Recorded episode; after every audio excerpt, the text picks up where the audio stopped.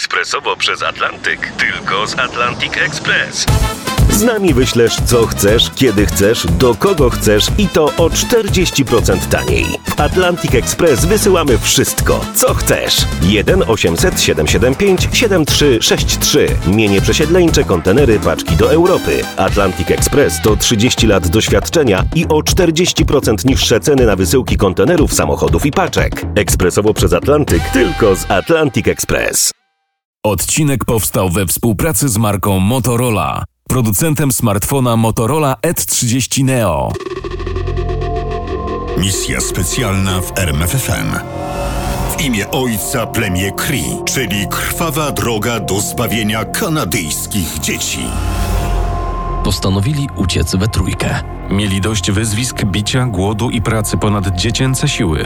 19 kwietnia 1941 roku 14-letni John Kioki 11-letni Michel Martinez, i 13-letni Michael Sutherland wyszli z budynku szkoły imienia Świętej Anny.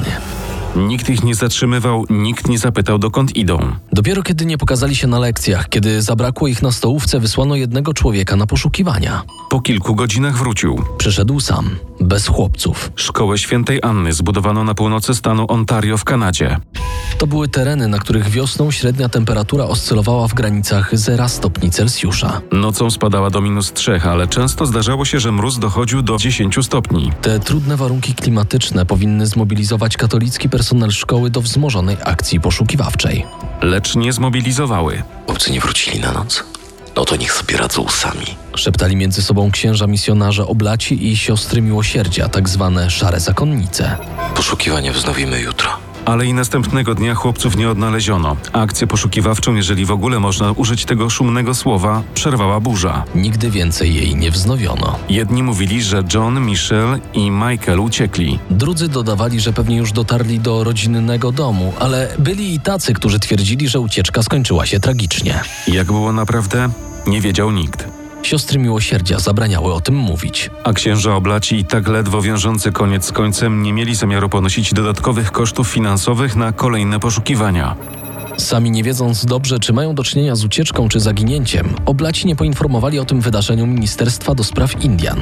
Tymczasem w tę tragiczną historię wtrącił się przypadek. Półtora miesiąca później, w piątek 6 czerwca 1941 roku, grupa tubylców z szerokiej społeczności ludów Kryi znalazła nad brzegiem rzeki przygotowane zapasy jedzenia. Leżały nieruszone, tak jakby ktoś je specjalnie przygotował. Wiadomość szybko rozeszła się po okolicy. Dotarła również do szkoły. I znów zaczęły się spekulacje i plotki.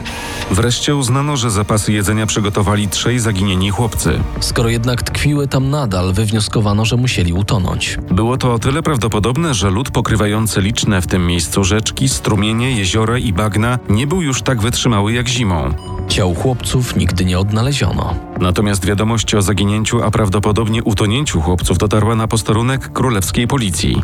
W szkole pojawili się policjanci. Zadali kilka zdawkowych pytań, przeprowadzili coś na kształt rewizji i wyszli. Życie w szkole wróciło do normy. St. Anne's Indian Residential School, czyli Szkoła Świętej Anny z internatem dla dzieci tubylców, powstała w 1902 roku. I nie była niczym wyjątkowym. W Kanadzie zbudowano 130 takich szkół. Pierwsze szkoły wznoszono już w ostatniej ćwierci XIX wieku. Trudno dopatrzyć się czegoś niewłaściwego w budowie szkoły, a tym bardziej szerokiej siatki szkół oplatających kraj od oceanu do oceanu. Kiedy jednak przyjrzeć się bliżej temu przedsięwzięciu, dobre wrażenie minie. Dlaczego? Władze Kanady nie miały wojska i pieniędzy na prowadzenie wojny i podbijanie tych ziem. Znalazły więc inny sposób na całkowitą akulturację i wynarodowienie rdzennych mieszkańców północnych kresów Ameryki. Postanowili opleść Kanadę siecią szkół z internatem. Miały one wychować nowego Kanadyjczyka, czytamy w książce Joanny Gierak-Onoszko pod tytułem 27 śmierci Tobiego Obeda. Rząd zabrał się za przygotowanie ogólnokrajowego systemu szkolnego, ale tu pojawił się nowy problem. Brakowało ludzi, którzy mogliby się zająć edukacją. Dlatego postanowiono poprosić o pomoc Kościół katolicki i protestancki. Oba kościoły chętnie się zgodziły, oczywiście nie za darmo. Za każdego ucznia płacono 100 dolarów. Celem tej edukacji było odizolowanie rdzennych dzieci od wpływu ich własnej rodzimej kultury i religii. Ale żeby ten cel osiągnąć, należało jeszcze zapełnić te szkoły dziećmi. Dlatego wprowadzono obowiązkowe nauczanie dzieci autochtonów. Rodzice praktycznie nie mieli wyjścia, musieli posyłać dzieci do szkoły. Dlaczego? Na to pytanie odpowiedziała Joanna Gierak-Onoszko, autorka książki 27 śmierci Tobiego Obeda, w magazynie literackim Spis Treści. Ta przemoc, y, m, s- y, m, która do- która dotykała i często do dzisiaj dotyka rdzennych mieszkańców, obywateli Kanady, jest systemowa. To nie jest tak, że zdarzał się jeden zły ksiądz albo jeden zły dyrektor szkoły, który krzywdził jedną rodzinę. To był cały system zaprojektowany po to, żeby zniszczyć istotę tego, czym ci ludzie byli, czym są. No i to był system naczyń połączonych, to znaczy odmowa posłania dziecka skutkowała karą, aresztem, czasem więzieniem, a przede wszystkim karami finansowymi albo zabraniem zasiłku dla rodziny. Warto też dodać, że misje, przy których funkcjonowały te szkoły, zatrudniały e, pracowników, a płaciły im gotówką. I w odległych od dużych miejscowości, w małych miejscowościach e, m, nieopodal takich misji, każdy pieniądz był na wagę złota. Rodzice stali, stawali więc przed niesamowicie trudnym dylematem, niesamowicie trudnym wyborem, e, czy zapewnić, czy oddać jedno dziecko do szkoły, a zapewnić przeżycie całej rodzinie i pozostałym dzieciakom, czy próbować e, chronić każde jedno. No tak, ktoś powie, ale przecież można było odwiedzać dzieci. Przecież słynna Ania Shirley wracała na ferie do domu. Ania Shirley nie była dzieckiem rdzennych mieszkańców Kanady. Miała przywileje. Autochtonom zakazywano odwiedzin, a w każdym razie mocno je ograniczano. Już sama podróż do odległej szkoły była problemem. Kiedy jednak udało się dojechać na miejsce, okazywało się, że wizyty były ściśle kontrolowane przez władze szkolne. Przypominało to procedury obowiązujące w systemie więziennym. W niektórych przypadkach szkoły całkowicie odmawiały rodzicom dostępu do dzieci. Inne znów wymagały, aby rodzice spotykali się z dziećmi w obecności urzędników szkolnych i rozmawiali tylko po angielsku. I tu pojawiał się problem nie do pokonania. Nie każdy rodowity Kanadyjczyk znał angielski. Czemu zatem miało służyć to brutalne z perspektywy małego dziecka odłączanie od rodziców? Chodziło o asymilację tych dzieci z dominującą w kraju kulturą eurokanadyjską. Szacuje się, że przez 100 lat działania szkół przewinęło się przez nie około 150 tysięcy dzieci. Współcześnie historycy zajmujący się problemem Indian Residential School nie boją się mówić o ludobójstwie kulturowym. Dziś wiemy na temat kanadyjskiego systemu szkół z internetem dużo więcej niż przed 10 laty, co nie znaczy, że wiemy już wszystko. Wystarczy to jednak do stwierdzenia, że problem wynarodowienia nie był jedynym problemem dzieci autochtonów.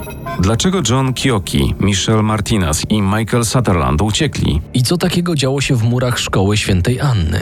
Odpowiedź na to pytanie znajdujemy w kanadyjskim The Nation Archives. Według zeznań Anna Wesley zmusiła trójkę dzieci, które nie mogły utrzymać tranu z wątroby dorsza, do jedzenia wymiocin z talerzy. Czytamy w aktach. Kiedy nie mogli tego powstrzymać, zmusiła ich do ponownego zjedzenia wymiocin. Świadkowie zeznali przed sądem, że jednemu dziecku podawano te same wymiociny przez trzy dni, nie dając mu nic innego do zjedzenia. Kim była Anna Weasley? Katolicką zakonnicą pracowała w szkole świętej Anny w latach 50. Kiedy 40 lat później stanęła przed sądem, nie przyznawała się do winy. Przez tarczę jej spaczonej mentalności nie przebiła się świadomość skali krzywd wyrządzonych tym dzieciom. Psychologowie badający przypadek siostry Weasley zapewne będą się zastanawiać, czy gorsza jest skala sadyzmu, czy mocne przekonanie o własnej niewinności. Lata 50. i 60. w szkole świętej Anny były bardzo trudne dla dzieci. Niewinne dzieci były niedożywione, atakowane fizycznie, wykorzystywane seksualnie i torturowane. Kładły się spać głodne, żyły w strachu przed domowym krzesłem elektrycznym. Czytamy w aktach rządowych. Ed Sakeny, pochodzący z liczącej ponad 350 tysięcy ludzi grupy plemion Cree, a przy tym jeden z uczniów szkoły świętej Anny wspomina. Uczyli nas uprzedmiotowiać kobiety. Mówiono nam, że nasze koleżanki nigdy nie będą tak mądre jak my. Dlatego powinny nam służyć. A my mamy nad nimi władzę.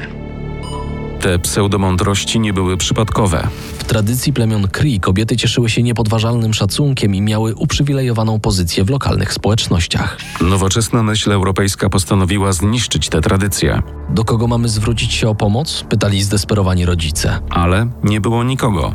Żadnej instytucji, żadnego sądu. Pozostawiono ich samym sobie. Byli bezbronni. W 1976 roku zamknięto szkołę świętej Anny, lecz system szkół działał jeszcze przez długie 20 lat. Ostatnią szkołę zamknięto w 1996 roku. I wówczas w latach 90. rozpoczął się nowy epizod historii Residential School. Najpierw już w pierwszej połowie lat 90. Assembly of First Nations, czyli Zgromadzenie Pierwszych Narodów, dało pozwolenie na publiczne mówienie o tragicznym losie dzieci autochtonów. Potem, jak to nierzadko bywa, pomógł ten niedoceniany przez wielu przypadek. Pod koniec lat 90. na terenie Indian Residential School w Kamloops w Kolumbii Brytyjskiej znaleziono ząb dziecka.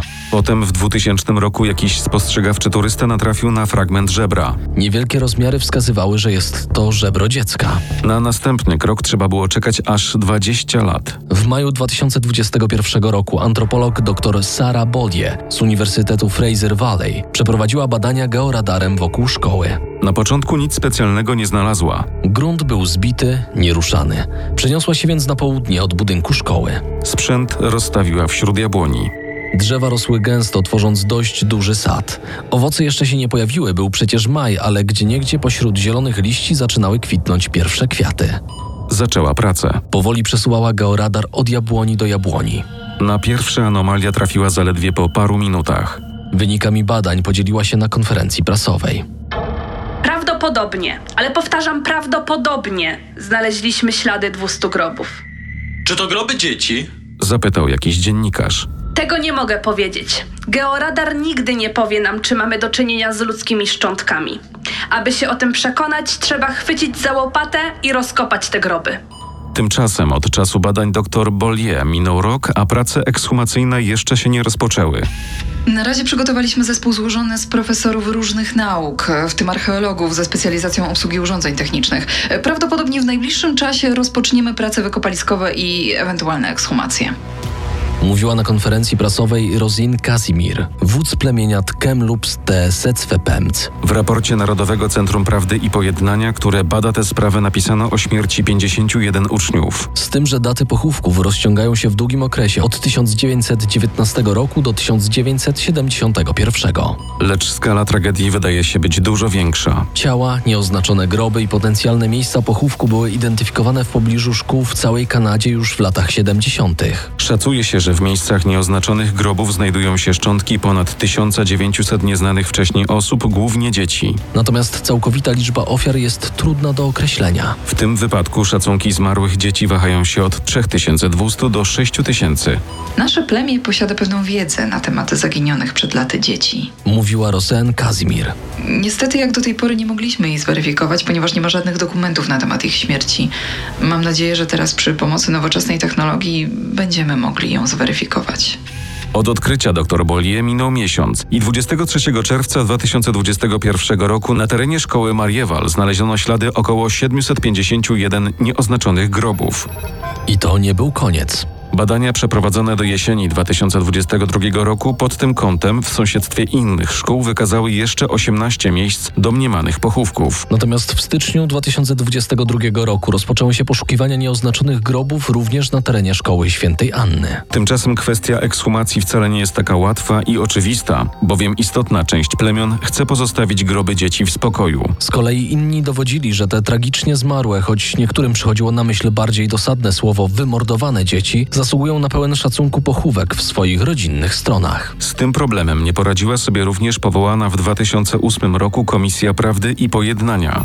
Komisja działała tylko przez 7 lat, ale to dzięki tej komisji dzieci i rodziny uczniów, które przeżyły horror edukacji, mogły dzielić się swoimi doświadczeniami w czasie publicznych i prywatnych spotkań. Komisja doprowadziła również do powstania organizacji zajmującej się identyfikacją ciał zmarłych dzieci. Praca nie jest łatwa, choćby z tego względu, że od 1917 roku Departament Spraw Indian przestał odnotowywać zgony. Dlatego trzeba się liczyć z tym, że nie każde pytanie otrzyma satysfakcjonującą odpowiedź. Nie obeszło się przy tym bez krytyki prac komisji. Dziennikarka Helen Andrews wytknęła błędy byłemu już premierowi Kanady. Premier Harper doprowadził do powstania dokumentu, który był zasadniczo historią ustną, ale po publikacji został potraktowany jako niekwestionowany zapis faktów. Metody, jakimi komisja zbierała zeznania, były tak dobrane, aby zachęcać do opowieści o okrucieństwach. Mówię tutaj na przykład o rekompensacie finansowej, która była tym większa, im więcej cierpień dotknęło ofiary a chodziło o pieniądze nawet rzędu 125 tysięcy dolarów amerykańskich. Właśnie pieniędzmi premier Stephen Harper i rząd Kanady zdecydowali się rozwiązać problem ofiar wypaczonego systemu edukacji. Poszkodowanym wypłacono 6 miliardów dolarów odszkodowań. Zgodnie z postanowieniami ugody zaproponowanej przez rząd, ocaleńcy, bo tak tych ludzi nazywają Kanadyjczycy, odbierając pieniądze wyrzekają się jakichkolwiek roszczeń względem Kanady. Natomiast jeśli ktoś jeszcze będzie się domagał sprawiedliwości, może domagać się jej od konkretnych osób krzywdzicieli za pomocą pozwów cywilnych. Cały ten paskudny proceder edukacyjny nie przyniósł oczekiwanych rezultatów. Wprost przeciwnie, poniósł sromotną klęskę. W opublikowanym w 2015 roku raporcie Kanadyjskiej Komisji Prawdy i Pojednania napisano: Skutki edukacji w szkołach rezydencyjnych spowodował traumę pokoleniową i historyczną, która negatywnie wpłynęła na umiejętności rodzicielskie, wartości społeczne i warunki ekonomiczne. Ta trauma, czytamy dalej w raporcie, spowodowała przytłaczające wskaźniki samobójstw, zabójstw, depresji, nadużywania narkotyków, alkoholizmu, krzywdzenia dzieci, przemocy domowej, walki o tożsamość i innych problemów społecznych. Misja specjalna w RMFFM. Na tropie największych tajemnic historii.